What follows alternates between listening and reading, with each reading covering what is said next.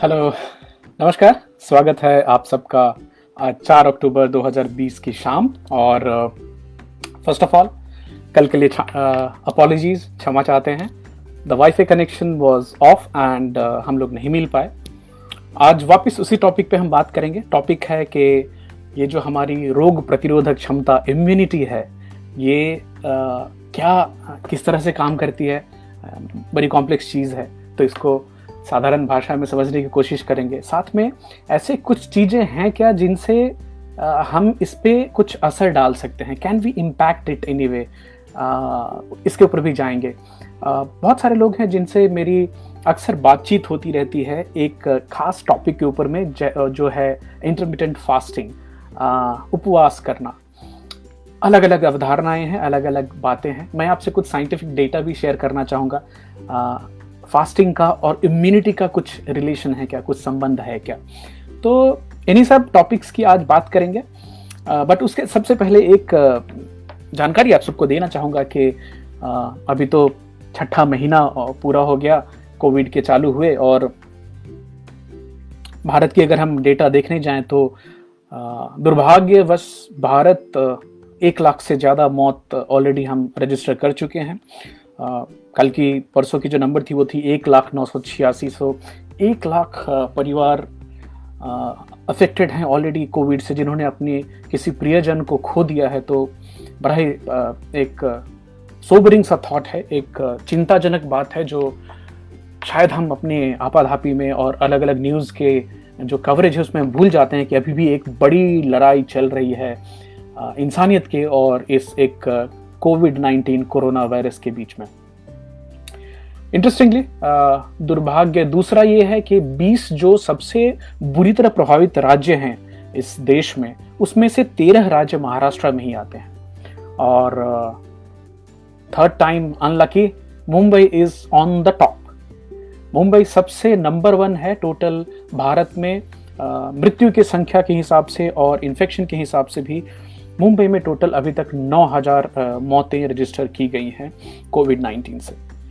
हालाँकि, अगर आप केस फैटेलिटी रेट देखने जाएँ विच इज़ कि कितने लोगों को कोविड हुई है और उसमें से कितने लोग इस कोविड बीमारी से मारे जाते हैं, इसमें सबसे खराब आंकड़ा है नागपुर का, जहाँ पे 5.5 केस फैटेलिटी रेट देखी गई है।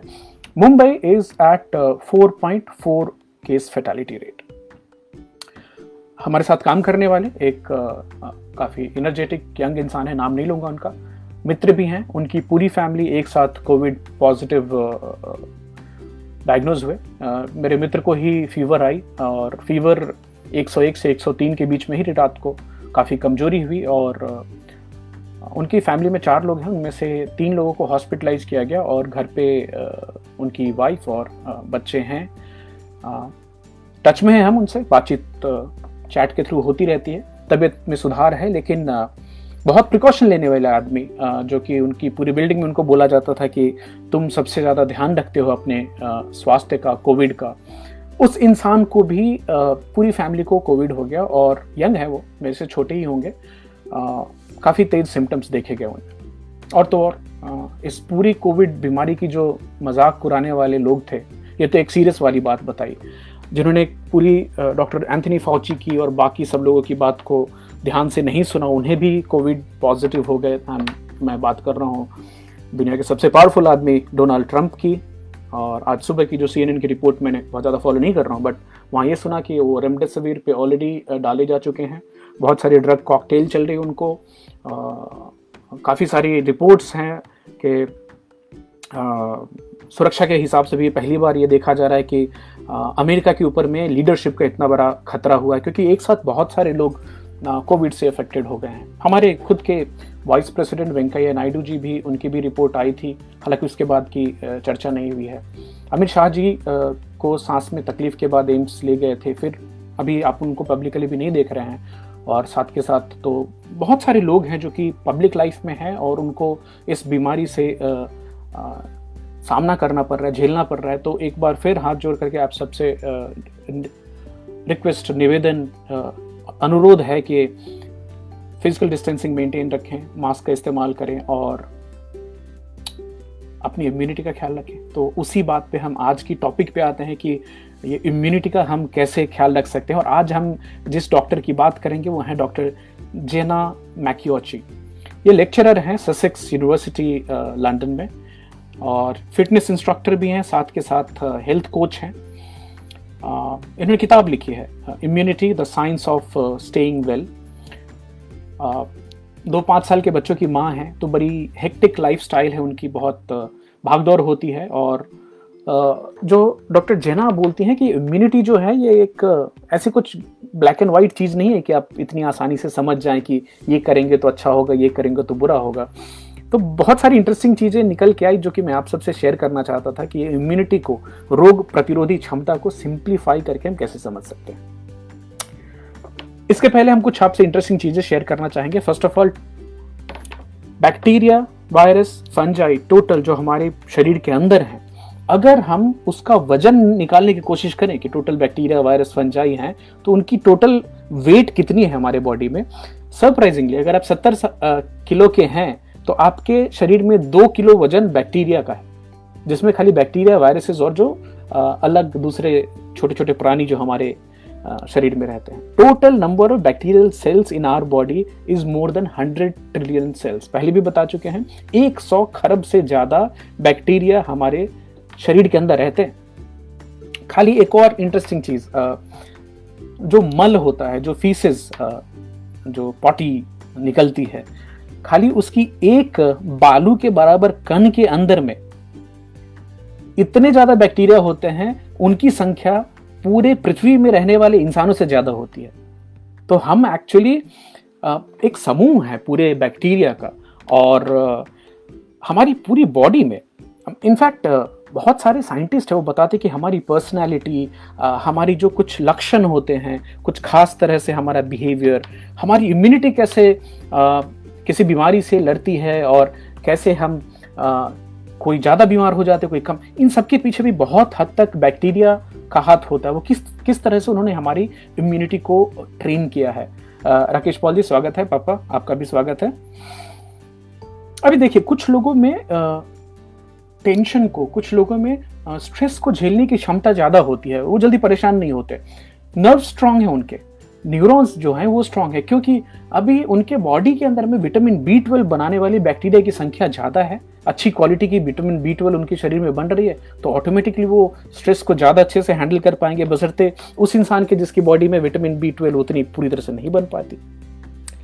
हमारी बॉडी में एक छोटा सा हिस्सा है जिसको अक्सर आजकल काट के हटा देते हैं इन्फेक्शन होने पे अपेंडिक्स अभी उसकी कमाल की रोल ये है कि कभी भी अगर आपने बहुत ज़्यादा एंटीबायोटिक खाई और आपकी जो हेल्पफुल बैक्टीरिया है वो सब साफ़ हो गए मर गए तो रिजर्वॉयर है अपेंडिक्स जहाँ से छोटी मात्रा में आ, मतलब मात्रा क्या बोलूँ संख्या तो बहुत ज़्यादा होती फिर वहाँ से एक्चुअली वापस कल्चर होना चालू होता है। तो कुछ लोग ये पूछते हैं कि अपेंडिक्स का शरीर में रहना ज़रूरी है क्या? बहुत ज़रूरी है। आगे और रिसर्च हो रही है इसके ऊपर। एक और चीज़ इंटरेस्टिंग बताना चाहूँगा कि ज़्यादातर जो बैक्टीरिया होते हैं, ये हमारे शरीर के कौन से हिस्से में होते हैं? बड़ी आंत में। छोटी आंत में नहीं बड़ी आंत में होते हैं और जैसे जैसे मल द्वार एनस तक आप जाएँगे, वहाँ जाते जाते इनकी संख्या बहुत ज़्यादा बढ़ने लगती है। एक और इंटरेस्टिंग चीज़ जो डॉक्टर जेना बताती हैं कि हम एक्चुअली हर दिन मरने के बहुत करीब आते हैं। अब आप बोलेंगे, क्या बात कर रहे हैं? हर दिन मरने के बहुत करीब आना मतलब क्या बात है? हमें हर दिन कैंसर होता है। Actually we could get cancer every day because cancer cells are formed every day हमारे शरीर में अलग अलग नए नए बैक्टीरियाज का अटैक हर दिन होता है। Uh, हमें अलग अलग तरह के वायरसेस भी अटैक uh, करते हैं डेली बट हर दिन हमेशा एक जो चीज़ है जो हमें uh, बचाती है वो है हमारी इम्यून सिस्टम कैसे? अभी जो भी नया सेल बना और म्यूटेट हुआ, जिसमें अपने पुराने पूर्वज सेल से अलग जेनेटिक कंपोनेंट बनती है, उसको हमारी इम्यून सिस्टम बड़ा नहीं होने देती, मार देती है। अगर वहाँ पे अगर नहीं कर पाए काम तो फिर बाद में कैंसर बनती है। फंगल स्पोर हैं, अंदर में पैदा हुए, उनको मिटाया जाता है। बैक्टीरिया में छेद कर दिया जाता है, जो नुकसानदायक बैक्टीरिया होते हैं। वायरस जो होते हैं, उनको एक स्प्लाइसिंग प्रोटीन होती है इंजाइम होती है, जो कि वायरस को आधे से काट देती है। अब बताइए, ये सब इतना सारा काम करता रहता है हमारा इम्यून सिस्टम रोग प्रतिरोधक क्षमता। क्या क्या काम है? बाहर से कोई चीज़ फॉरेन चीज़ आ गई तो उसको डिटेक्ट करो कि ये हमारे शरीर का नहीं है, बाहर का है। हालाँकि एक और बात याद रखिएगा, जो भी हम खाना बाहर से खाते हैं, वो बाहर का ही हमारा शरीर का नहीं है, लेकिन उससे आपको एलर्जी नहीं होती, कुछ खास चीज़ों से एलर्जी होती है। तो ये बहुत ही कॉम्प्लेक्स कॉम्प्लिकेटेड सिस्टम है। अब जहाँ पे मान लीजिए किसी नई बैक्टीरिया, खतरनाक बैक्टीरिया का आपके अंदर में आना होता है तो कॉन्ट्रैक्ट किलर्स होते हैं, जिनको आपकी इम्यून सिस्टम भेजती है और उनको मार देते हैं वो। कुछ हेटर्स होते हैं कि खास केमिकल्स हों, उनको हेट करने वाले। मेडिएटर्स होते हैं, जैसे किसी भी, आप सोसाइटी में देखेंगे कि यंग लोग लड़ने लगते हैं, लेकिन जो बुज़ुर्ग होते हैं, पढ़े लिखे होते वो आके बोलते नहीं नहीं, शांत हो जाओ, झगड़ा नहीं करो। तो ऐसे ही हमारे इम्यून सिस्टम में भी मीडिएटर सेल होते हैं, जो मीडिएशन का काम करते हैं कि अब मान लीजिए, एक पौधे का जो पराग होता है, जो पॉलन होता है, वो उड़ के अगर आपके नाक के अंदर चला जाए और आपके श्वास में जाए तो पूरी इम्यून सिस्टम उस पर रिएक्ट करना चालू हो सकती है। अगर आपका जो इम्यून सिस्टम है, वो प्रॉपरली ट्रेंड नहीं है तो आपके अंदर बहुत एलर्जिक रिएक्शंस हो सकते हैं। बट खतरा एक्चुअली किसको है? उस एक पराग के कण को, ना कि आपके पूरे शरीर को है, क्योंकि वो अभी एक फूल तक नहीं पहुँच पाएगा। तो ये जो मेडिटेशन मेडिएशन करने का काम है, ये भी सामंजस्य बिठाने का काम भी इम्यून सिस्टम करती है। और ये सब जो हैं, जो स्पॉटर हैं हेटर्स हैं किलर सेल्स हैं, ये सब साथ मिलके काम करते हैं। इसलिए इम्यून सिस्टम जो है, हमारी रोग प्रतिरोधक क्षमता काफ़ी कॉम्प्लेक्स है। एक और इंटरेस्टिंग चीज़ 80 प्रतिशत 80 परसेंट ऑफ़ इम्यूनिटी और इम्यून सेल्स और द सिस्टम, वो हमारे पेट में होता है। अब क्यों? बड़ी सिंपल सी बात है कि आपके शरीर में सबसे ज़्यादा जो बाहर के जो रहने वाले लोग हैं, लोग इन द सेंस जीव हैं, जीव जंतु हैं, वो हमारे पेट में होते हैं। और खासकर जो बैक्टीरिया होती है, वो पहले भी हमने बात की कि वो हमारी पेट की जो म्यूकस लाइनिंग होती है, हमारी जो आंत की म्यूकस लाइनिंग होती है, बस उसी में रहते हैं वो। न उसके बाहर आएँगे तो एसिड में मर जाएँगे, उसके नीचे जाएँगे तो ब्लड में तो हमारी इम्यून सिस्टम मार डालेगी। तो एक बड़ा ही फाइन सा एरिया है जहाँ पे उनको बैक्टीरिया को रहने की इजाज़त है और उसके बदले में वो कितना सारा काम करते हैं हमारे लिए। अब याद कीजिए म्यूकस मेम्ब्रेन की बात हुई तो एकर मेंसिया ब्यूसिनिफिला हमने बात की थी। ये ऐसी एक बैक्टीरिया की जाति है जो कि म्यूकस को खाती है, जो हमारी चिपचिपी सी चीज़ है जो कि हमारे गैस्ट्रो इंटेस्टाइनल ट्रैक को मेंटेन करती है, उसको खाती है। लेकिन नुकसान नहीं है, वो जितना खाती है म्यूकस सेल उतना उसको प्रोडक्शन करते हैं। और एखरमेंसिया म्यूसिनिफिला को सबसे ज़्यादा जो चीज़ पसंद है साइंटिस्ट लोगों का बताना है, वो है अनार। तो याद कीजिएगा, एक अनार, सौ सौ बीमार, एक अनार। मतलब सौ बीमारियों की हटाने की जो कारक है, वो अनार हो सकती है। तो बहुत फाइबर वाली चीज़ होती है और बैक्टीरिया को फाइबर हम आगे बात करेंगे, बहुत बहुत पसंद होता है। तो इनफैक्ट एक और इंटरेस्टिंग चीज़ आपको जानकर आश्चर्य होगा कि जब भी बच्चे छोटे पैदा होते हैं, तभी उनका ब्लड ग्रुप डिफाइन नहीं होता।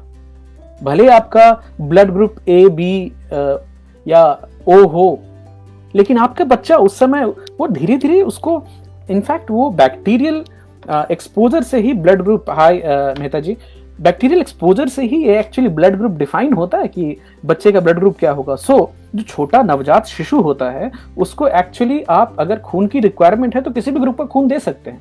हालाँकि to be on safer side जो माँ की ब्लड ग्रुप होती है वही दी जाती है कि मान लीजिए कुछ उल्टा ना हो। और एक इंटरेस्टिंग चीज़ बताना चाहूँगा कि सबसे पहला हमारा इम्यूनिटी की बात करें और किस तरह से बैक्टीरिया हमारी इम्यूनिटी को प्रभावित करते हैं। एक बच्चा जब भी पैदा होता है नॉर्मल वे में पैदा होता है तो सबसे पहला जो बैक्टीरियल इनोकुलेशन होता है, वो होता है माँ के वजाइनल रूट से जब हम निकलते हैं तो माँ के शरीर के जो हेल्पफुल बैक्टीरिया होते हैं, उनसे हमारा सबसे पहले आदान प्रदान होता है। अगर वो नहीं हुआ तो आपका सबसे पहला, अगर मान लीजिए सी सेक्शन से बच्चे पैदा हुए तो उनको सबसे पहले कौन से बैक्टीरिया मिलेंगे? जो नर्स के हाथ पे होंगे, वो बैक्टीरिया मिलेंगे। जो अस्पताल के वातावरण में होंगे, वो बैक्टीरिया मिलेंगे। बड़ी तेज़ी से फैलते हैं ये बैक्टीरिया जब भी बच्चों के हाथ में मीन्स अपने पहली बार अपनी माँ का दूध पिया, और उसके साथ जो बैक्टीरिया गई अंदर में, वो हर 10 घंटे 12 घंटे मतलब डबल ट्रिपल आप भले एक दिन के होंगे, लेकिन आपके बैक्टीरिया जो अंदर में माँ के वजाइनल रूट से आपको मिले थे, उनकी वो पोता छिरपोता कौन सी जनरेशन दस जनरेशन आगे बन चुकी होती है। एक्चुअली पहले तीन साल में आपके पैदा होने से तीन साल तक में आपकी इम्यूनिटी की ट्रेनिंग होती रहती है। तो बच्चों को अगर लूज मोशंस होते हैं, बच्चों को फीवर होते हैं, कोई बात नहीं।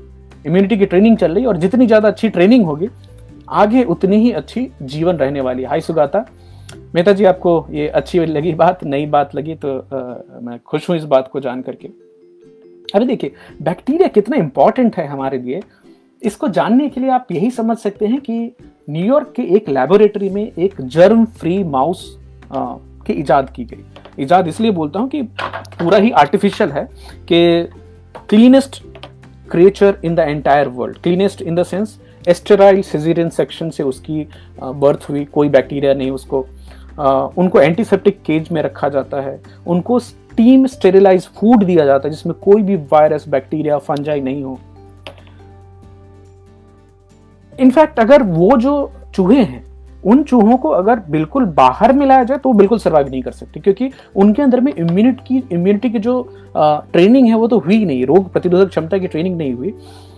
यहाँ तक कि उनको जो हवा दी जाती है, वो हवा भी स्टेरिलाइज करके दी जाती है, क्योंकि अभी हम जो हवा सांस ले रहे हैं उसमें बहुत सारे बैक्टीरियाज हैं वायरसेस हैं।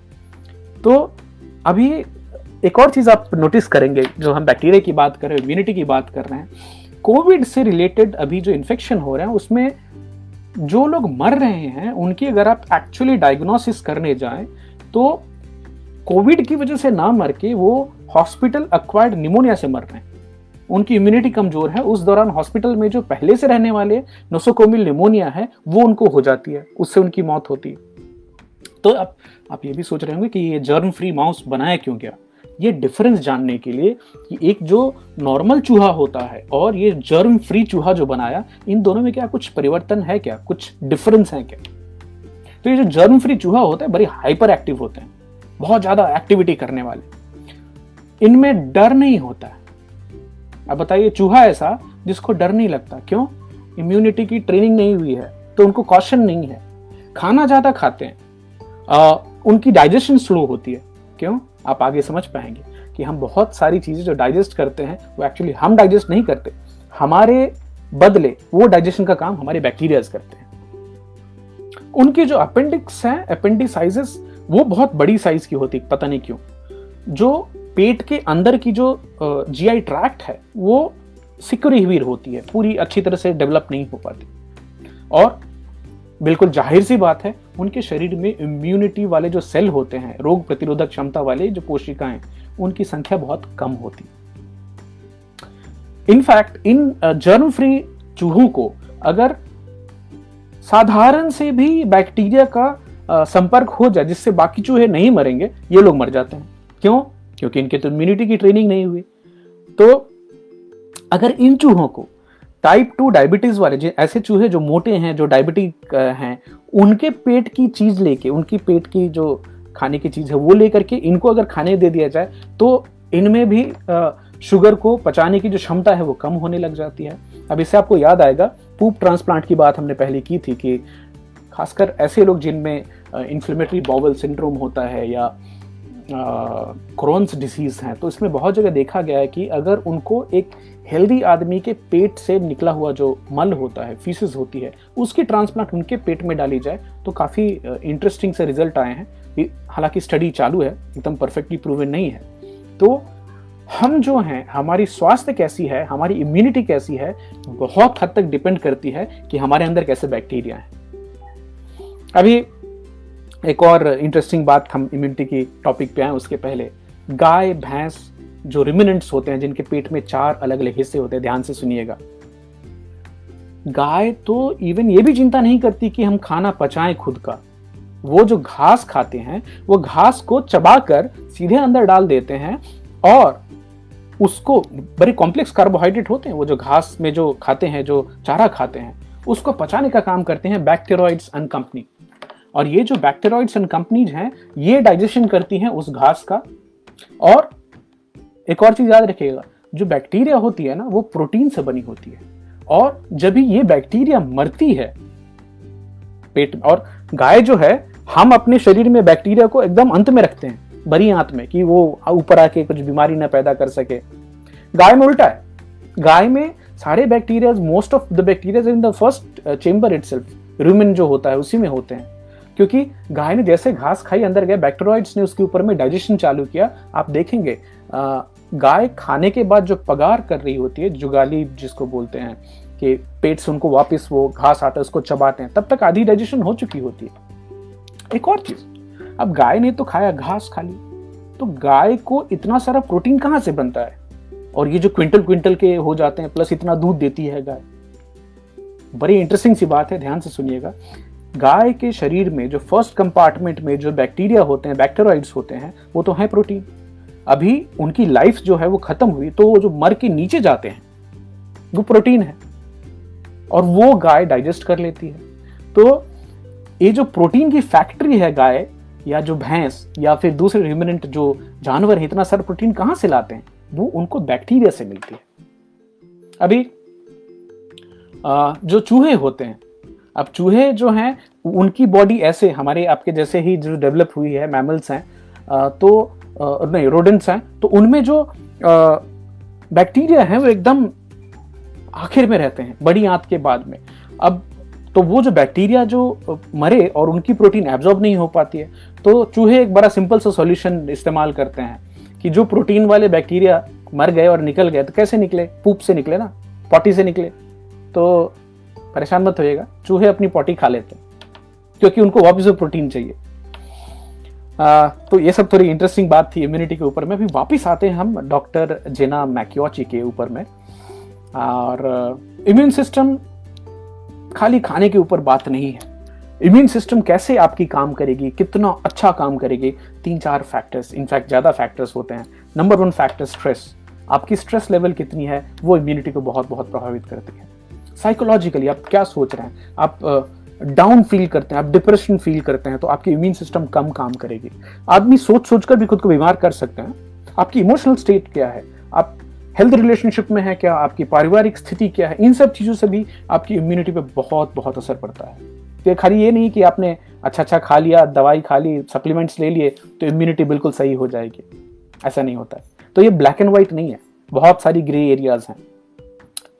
एक और चीज़ जो डॉक्टर जेना बोलती हैं कि immunity hi Divanshi immunity is not just about fighting diseases ये ऐसा नहीं कि इम्यून सिस्टम फुल टाइम लड़ाई के लिए तैयार रहती है, तैयार रहती है।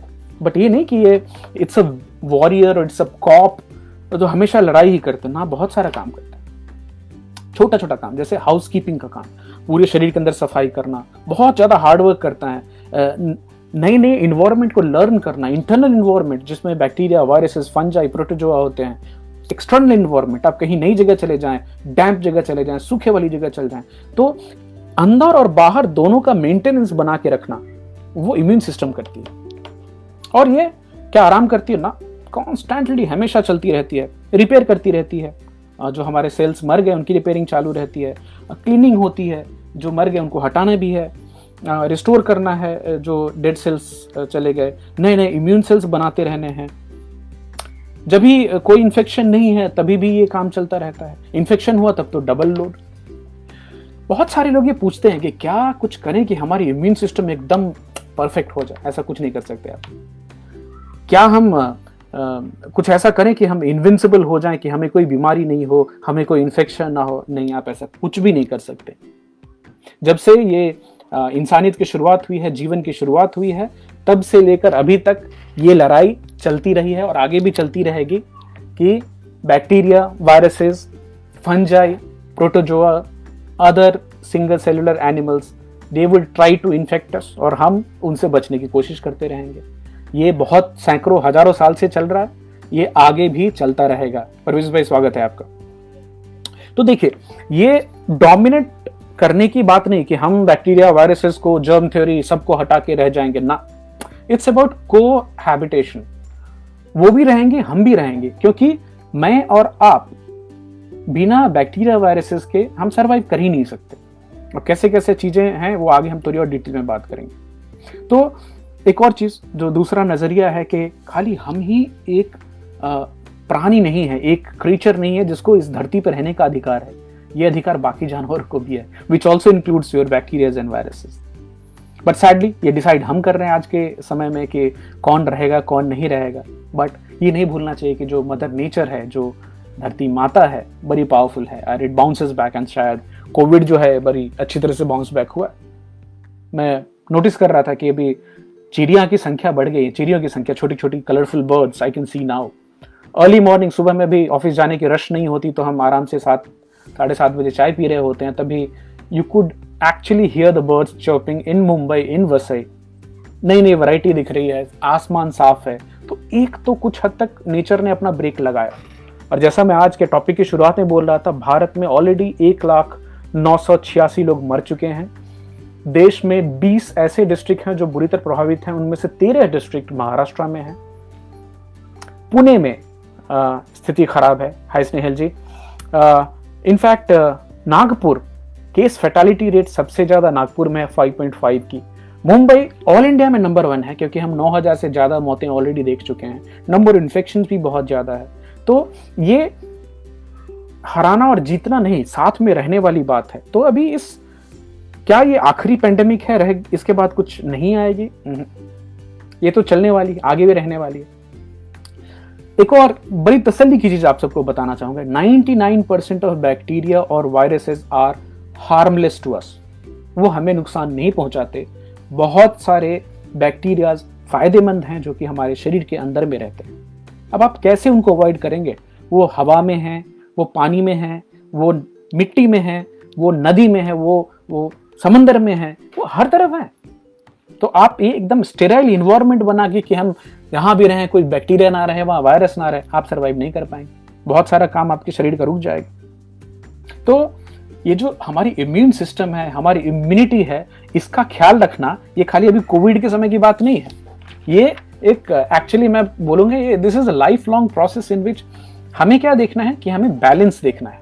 किस चीज़ की बैलेंस तो हमारी बॉडी में दो चीज़ें हमेशा चलती रहती है। एक तो ऑक्सीडेशन आपने सुना होगा अब ऑक्सीडेशन का एक छोटा एग्ज़ाम्पल आपको बताता हूँ कि आप सेव को काटें और उसको काट कर छोड़ दें, थोड़ी देर में काला हो जाएगा। That's an example of oxidation natural process है।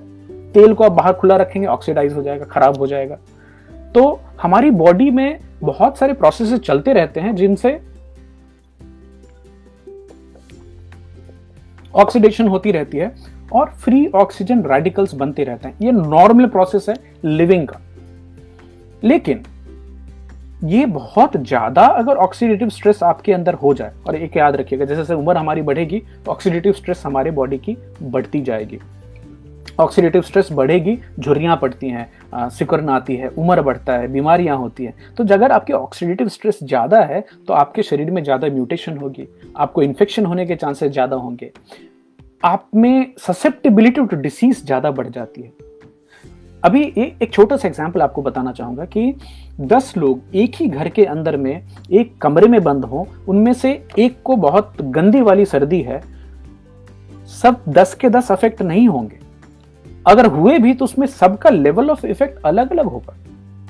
ये इस तरह है कि कोविड 19 से बहुत सारे लोग ऑलरेडी इन्फेक्ट होकर के और इम्यून हो चुके हैं। This depends on their balance of oxidative stress and the antioxidant तो आपके शरीर में जब भी ऑक्सीडेटिव स्ट्रेस बहुत ज़्यादा होता है उसको नियंत्रित कौन करता है? एंटीऑक्सीडेंट अभी एक और चीज़ है। आ, बहुत सारे लोग जो अलग अलग तरह से रिस्पॉन्ड कर रहे हैं एक खास बीमारी को इसके पीछे उनकी इम्यून एक्सपोजर काम करती है। को बचपन में उनको कैसी कैसी बीमारियाँ हुई थी? किस तरह की ट्रेनिंग हुई? उनकी बॉडी के ऑक्सीडेटिव स्ट्रेस कैसी है?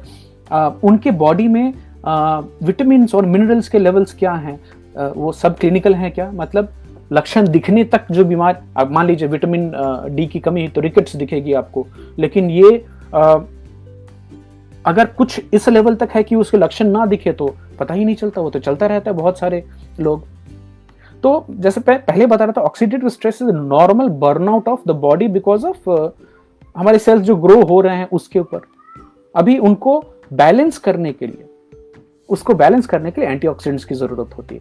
हालाँकि अगर आपको इन्फेक्शन हो जाए तो अगर इन्फेक्शन होती है तो आपकी उस समय इम्यून सिस्टम एकदम पीक पे काम करना चालू करती है। आपके शरीर में ऑक्सीडेटिव स्ट्रेस बढ़ जाता है। आपके शरीर में रिएक्टिव ऑक्सीजन स्पीसीज वो ज़्यादा रिलीज़ हो रहे होते हैं।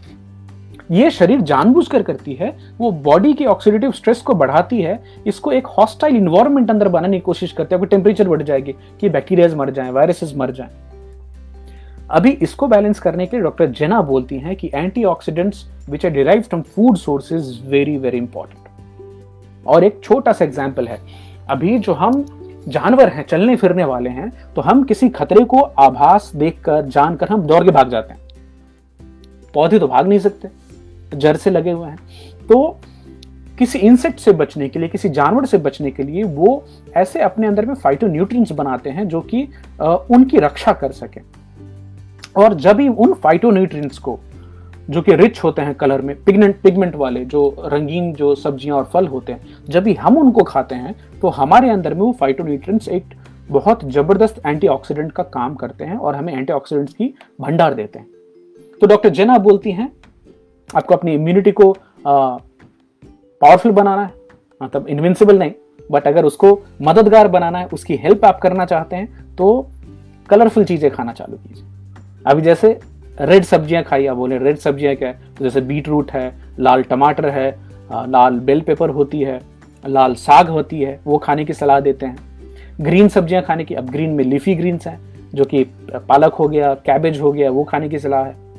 ऑरेंज कलर की सब्ज़ियाँ खाने की सलाह है, और ऑरेंज कलर में गाजर पंपकिन टमाटर येलो खाएँ। येलो में क्या, कॉर्न खा सकते हैं केला है, कद्दू है येलो बेल पेपर्स होते हैं। वाइट सब्ज़ियाँ भी इंपॉर्टेंट है। कॉलीफ्लावर है मूली है वाइट में। पर्पल बेरीज पर्पल होते हैं। बैगन पर्पल है। कैबेज पर्पल कलर में आती है। जामुन आती है। वो खाने की सलाह है। काला काला जामुन आ, काली सब्ज़ियाँ। मतलब ईट रेनबो प्रकृति में नेचर ने मदर नेचर ने जो कलरफुल चीज़ें बनाई हैं जो चमकदार चीज़ें हैं जिसमें ज़्यादा पिगमेंट है उनको अगर हम खाने में इस्तेमाल करें तो हमारे शरीर के अंदर में जो फाइटोन्यूट्रिएंट्स हैं, जो फाइटोकेमिकल्स हैं एंटीऑक्सीडेंट्स वो संख्या बढ़ती है और हमारी इम्यूनिटी को उससे फ़ायदा होता है। ये खाली ऐसा नहीं कि हाँ हल्दी में कर्क्यूमिन होती है तो हम कर्क्यूमिन के टैबलेट खाएँगे इम्यूनिटी ठीक हो जाएगी। एक फैक्टर से नहीं होता। ये इतना आसान नहीं है कि हाँ विटामिन सी से ये फ़ायदा होता तो मैं विटामिन सी की सप्लीमेंटेशन नो ये it's more like an orchestra जिसमें बहुत सारे प्लेयर एक साथ ऑर्केस्ट्रा बजाते हैं, तब जाके एक धुन बजती है। खाली एक ढोल से ऑर्केस्ट्रा नहीं बन सकती। उसी तरह। डॉक्टर जेना बोलती हैं कि फ़ूड फ़र्स्ट सप्लीमेंटेशन लेटर तो हमें कोशिश ये करनी है कि हमारे खाने में जो न्यूट्रिशनल कंपोनेंट है, वो खाने से हमें पहले मिले। बाद में हम सप्लीमेंटेशन की बात करें या सुने या सोचें। फाइटो जिनकी हम बात कर रहे थे, जो पिगमेंट हैं कलरफुल है गुड वो एंटी माइक्रोबियल प्रॉपर्टीज़ होते हैं उनमें. Some of them have in fact majority of them have anti inflammatory property शरीर से सूजन कम करने की. वो लॉन्जिविटी प्रॉपर्टीज़ होती हैं. तो जो लोग बहुत कलरफुल सब्ज़ियाँ, फल खाते हैं, उनकी उम्र धीरे धीरे बढ़ेगी. तो हालाँकि एक और चीज़ अगर आप किसी क्रोनिक बीमारी से पहले से प्रभावित हैं, जैसे डायबिटिक हैं हाइपरटेंसिव हैं ओबेसिटी बहुत ज़्यादा है तो किसी भी खास तरह के फ़ूड आइटम को कम या ज़्यादा करने से पहले आपको अपने डॉक्टर से ज़रूर सलाह लेनी चाहिए। एक और चीज़ वापस रिपीट करना चाहूँगा, ये सारी जो इन्फॉर्मेशन है this is more for educational purposes आपको खुद की बॉडी को समझना है, अपने डॉक्टर से संपर्क में रहते हुए कि क्या चीज़ आप कर सकते हैं। याद रखिएगा, हर किसी के लिए जो परफेक्ट डाइट है, ये कोई गाइडलाइन सेट नहीं कर सकते, ये आप खुद समझ सकते हैं। आपको इंट्यूटिव होना पड़ेगा कि कौन सी चीज़ें खाने पे मुझे अच्छा फील होता है कौन सी चीज़ें खाने पे मुझे अच्छा फील नहीं होता है। और ये कंटिन्यूस प्रोसेस है ट्रेनिंग की जिसमें आपको खुद को ट्रेन करते रहना है। तो मोटा मोटा ये बोलना चाहेंगे try to eat meals which is more colourful एक और चीज़ ट्राई टू ईट मील्स ऐसी चीज़ें खाएँ और कोशिश करें ज़्यादातर समय आप आ, अच्छे से संतुलित खाना खा सकें। लेकिन उसको परफेक्ट हमेशा बनाना भी ज़रूरी नहीं है। ये ऐसा नहीं कि हमेशा खाने में आपको इतना न्यूट्रिशन होना चाहिए, इतनी कैलोरी होनी चाहिए। इतना करेंगे तो भी वो मज़ा नहीं आएगा। तो ज़िंदगी जो है वो थोड़ी रैंडमनेस भी होनी चाहिए। कभी कभार एक दो कुछ खा लिया उल्टा पुल्टा तो भी आपकी बॉडी को संभाल सकती। उसके ऊपर ऑब्सेशन करके, नहीं नहीं, मेरे को हमेशा ऐसे ही खाना है, वो स्ट्रेस आपको ज़्यादा नुकसान पहुँचा सकता है। फॉर एग्ज़ाम्पल आप किसी चीज़ को घर में खाएँ और आपको वो शायद नहीं पच रही है उस समय। वही चीज़ आप बाहर जाएँ, छुट्टियों पर जाएँ और आपने खा ली और आपको पच जाती है पता भी नहीं चलता। It's the stress of work which was not letting you digest that particular thing जो कि आप छुट्टी में हैं, आप टेंशन फ्री हैं तो आप उस चीज़ को आसानी से पचा पाते हैं। तो ये भी सोचने की बात है। फाइबर अब फाइटोन्यूट्रिएंट से हम आगे बढ़ते हैं। डॉक्टर जेना बोलते हैं कि फाइबर बहुत बहुत इंपॉर्टेंट है। और क्यों? हमारे गट जो माइक्रोबायोम है, हमारे शरीर में जो हंड्रेड ट्रिलियंस बैक्टीरियाज रहते हैं एक सौ खरब बैक्टीरिया रहते हैं उनका पसंदीदा खाना होता है फाइबर फाइबर अभी थोड़ी सी भ्रांतियाँ भी हैं। फाइबर कहाँ रहती है? वो आ, क्या खाली हम रेसेदार सब्ज़ियाँ खाए उसमें नहीं। आ, फाइबर हर चीज़ में अवेलेबल होती है। आपको जैसे दाल है उसमें फाइबर है सब्जियों में फाइबर है। फ्लैक्सीड की मैं रिकमेंडेशन आपको बार बार देता हूँ। बहुत very rich source of fibre ये भिंडी की सब्ज़ी है, वो बहुत फाइबरस होती है। तो इनफैक्ट एक चीज़ और मोटा मोटा याद रखिएगा, जो भी प्लांट बेस्ड फ़ूड हैं, उन सब में फाइबर आपको मिलेंगे। कम ज़्यादा मात्रा हो सकती है। एनिमल प्रोडक्ट्स में, अंडे में चिकन में फ़िश में मटन में कोई फाइबर नहीं होता है। और fibre is good for gut microbiome आपके शरीर के अंदर अच्छी जो बैक्टीरिया है, उनको फाइबर चाहिए खुद को स्वस्थ रखने के लिए और आपको स्वस्थ रखने के लिए। साथ के साथ ही आपकी पेट को भी साफ़ रखते हैं। तो डॉक्टर जिना जो बताते हैं तो तीन चीज़ों की बात करती हैं, prebiotic, probiotic and post biotic तो आप, मैंने और आपने भी प्री और प्रोबायोटिक तो सुना था, ये पोस्ट बायोटिक क्या होता है? ये होता है metabolic waste of the gut bacteria जो मेटाबॉलिक वेस्ट अब जैसे उसमें शॉर्ट चेन फैटी एसिड एक कॉमन एग्ज़ाम्पल है। ये कौन बनाता है? शॉर्ट चेन फैटी एसिड हमारे बॉडी के अंदर में बैक्टीरियाज बनाते हैं। इसी तरह से जो बहुत सारे बैक्टीरिया और वायरसेस हैं, जो खासकर बैक्टीरिया हमारे शरीर के अंदर में, तीन साल तक ट्रेनिंग चलती रहती है और ये हम जो भी चीज़ खाते हैं, उस खाने की चीज़ को, जो कॉम्प्लेक्स चीज़ होती है, उसको तोड़ कर और इजिली डाइजेस्टेबल फॉर्म में मिनरल्स और विटामिन बना के देने का काम बैक्टीरियाज करती है हमारे बॉडी के अंदर। तो बैक्टीरियाज और हमारी इम्यून सिस्टम ये सब साथ में मिलजुल कर चलते हैं और ये काम एक तरह से है कि झगड़ा लड़ाई रोकने वाला पीस कीपर का कि बैक्टीरिया कितने रहें शरीर में कितना वायरल होना चाहिए रोड कितने फंजाई होने चाहिए आ, क्या प्रोटोजोआज रह सकते हैं। ये सब बैलेंस करना और साथ में हम ज़िंदा रह सकें। ये बैलेंस करने का काम ये शांति मेंटेन करने का काम करती है हमारी इम्यून सिस्टम अब फॉर एग्ज़ाम्पल एच पाइलोरी नाम सुना होगा आपने? हेली, हेलिकोबैक्टर पाइलोरी पचास हज़ार साल से ये हेलिकोबैक्टर पाइलोरी हमारे पेट में रहती आ रही है। अब कुछ लोगों में इसके गलत भी उपाय और ज़्यादा संख्या हो जाने पे अल्सर देखा जाता है। तो आपको याद होगा, एच पाइलोरी किट पहले मिला करती थी मार्केट में कि वो खाएँ तो। अब डिबेट चालू है कि H pylori is good, bad और ज़रूरी है। एच पाइलोरी जिनके पेट में होता है, उनमें अस्थमा कम होती है। जिनको, एक और चीज़ है आपने वर्म्स याद है आपको? छोटे व्हाइट वाले टेप वर्म जो होते थे छोटे छोटे क्रीमी जिन बच्चों को बचपन में वो छोटे कीड़े हो गए हैं, उनको बाद में एक्जिमा एलर्जी और एस्थमा के सिम्टम्स कम देखे जाते हैं। क्यों? क्योंकि उससे हमारी इम्यूनिटी की ट्रेनिंग होती है। तो डॉक्टर जेना बोलते बड़ी इंटरेस्टिंग चीज़ है कि हमारा खाना, हमारे पेट के अंदर रहने वाली बैक्टीरिया और हमारी इम्यून सिस्टम ये तीनों के बीच में को है। और एक तरह से कम्युनिकेशन चलती रहती आपने क्या खाया, वो डिसाइड करेगी कि किस तरह के बैक्टीरिया हमारे बॉडी में रहेंगे। किस तरह के बैक्टीरिया हमारे बॉडी में है, ये डिसाइड करेगा हमारी इम्यून सिस्टम कैसे रिस्पॉन्ड करेगी। बड़ी इंटरेस्टिंग बात है तो अगर आपको आपके शरीर में और मेरे शरीर में अच्छे वाले बैक्टीरिया की संख्या ज़्यादा है तो हमारी इम्यूनिटी अच्छी होगी। और याद रखिए, वापिस एक रिपीट करूँगा फाइबर केवल प्लांट बेस्ड फ़ूड में मिलते हैं। तो फल खाएँ, सब्ज़ियाँ खाएँ, दाल खाएँ नट्स खाएँ फ्लेक्सीड मेरी फेवरेट है जिसको मैं बार बार आपको बोलूँगा खाने के लिए। अभी एक जो थर्ड आइटम है जो कि बड़ी इंटरेस्टिंग है जिसपे हम आज कोशिश करेंगे कि जा सके, वो है डॉक्टर जेना बात करते हैं इम्यूनो मेटाबॉलिज्म की।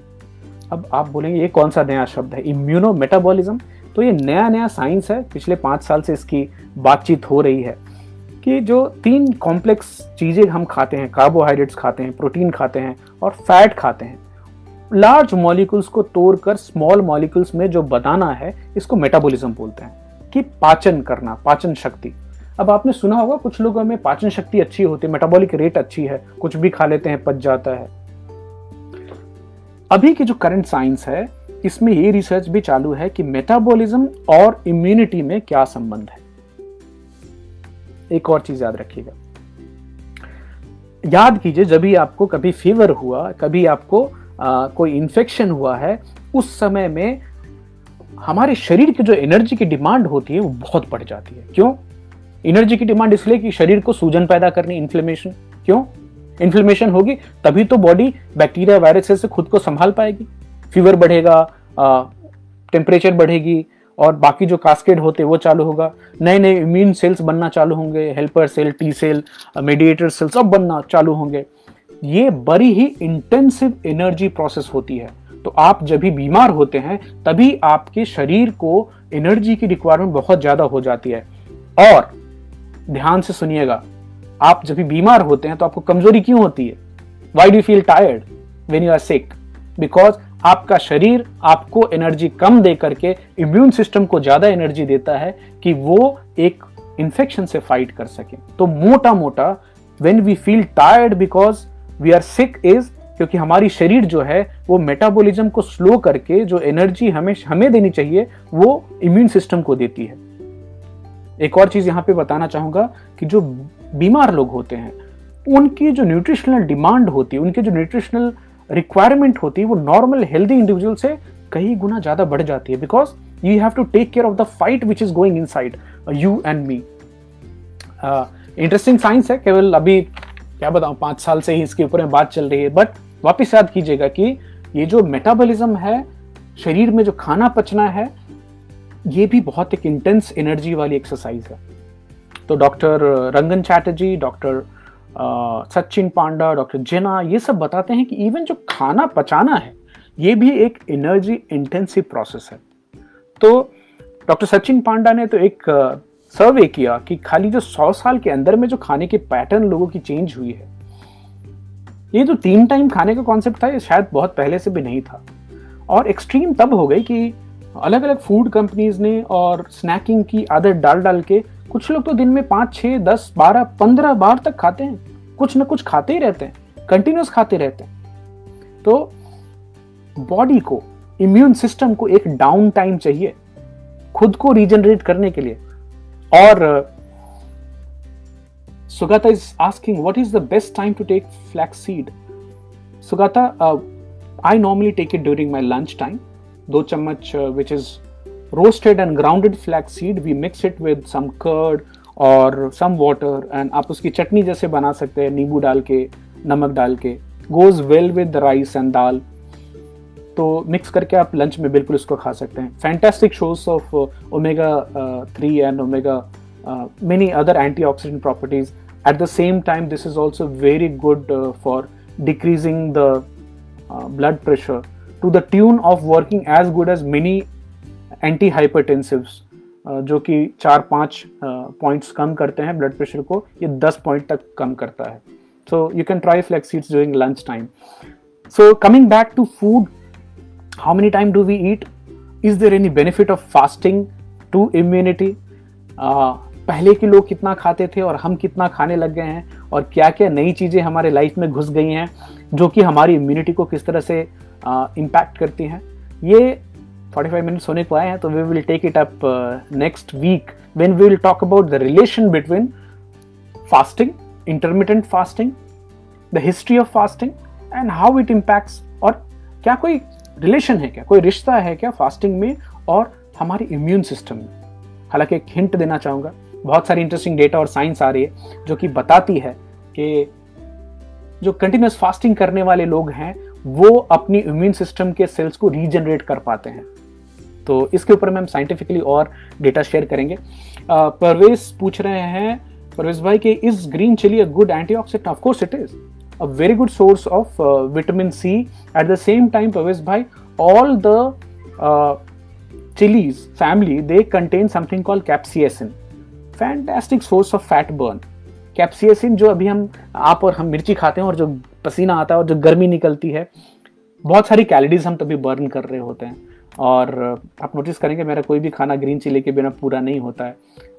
बेशरम के रसबरी फाइव स्टार होटल में भी उनसे ग्रीन चिली मंगा लेता हूँ। उनको टाइम लगता लाने में बट लेके आते हैं। So it's a good source of it's a good antioxidant I would say वैसे ऑन दिस टॉपिक पूरे दुनिया में अलग अलग फ़ूड सोर्सेज के ऊपर स्टडी की गई और वन सिंगल फ़ूड सोर्स जो कि सबसे ज़्यादा बॉडी में डीएनए डैमेज को रोकने में कारगर है वो है साधारण लेमन तो very strong recommendation from my side is दिन में एटलीस्ट एक नींबू पीने की कोशिश कीजिए पानी में डाल करके whichever way you like it the way I like to take lemon during my daily routine is उसको पानी में I normally take it in cold water थोड़ा सा ब्लैक सॉल्ट डालते हैं। आजकल हिमालयन पिंक सॉल्ट भी चल रही है। और we also mix teaspoon of small spoon of ginger powder which makes it a very fantastic source for uh, reducing inflammation in the body. और uh, एक बार आपने उसमें ब्लैक सॉल्ट मिला है तो वो ज़्यादा एल्कलाइन हो जाती है. And if you know we or are alkaline so हमारी बॉडी में एसिडिटी जितनी बढ़ती है उतनी ज़्यादा बीमारियाँ बढ़ने के चांसेस होते हैं. Uh, अगले वाले एपिसोड में जब भी हम वापस नेक्स्ट सैटरडे मिलते हैं तो will be talking about the relationship between fasting and immunity so with that thank you so much and for joining ये आने वाला सप्ताह आप सबके लिए बहुत अच्छा हो। God bless you take care of your health and see you next week bye bye take care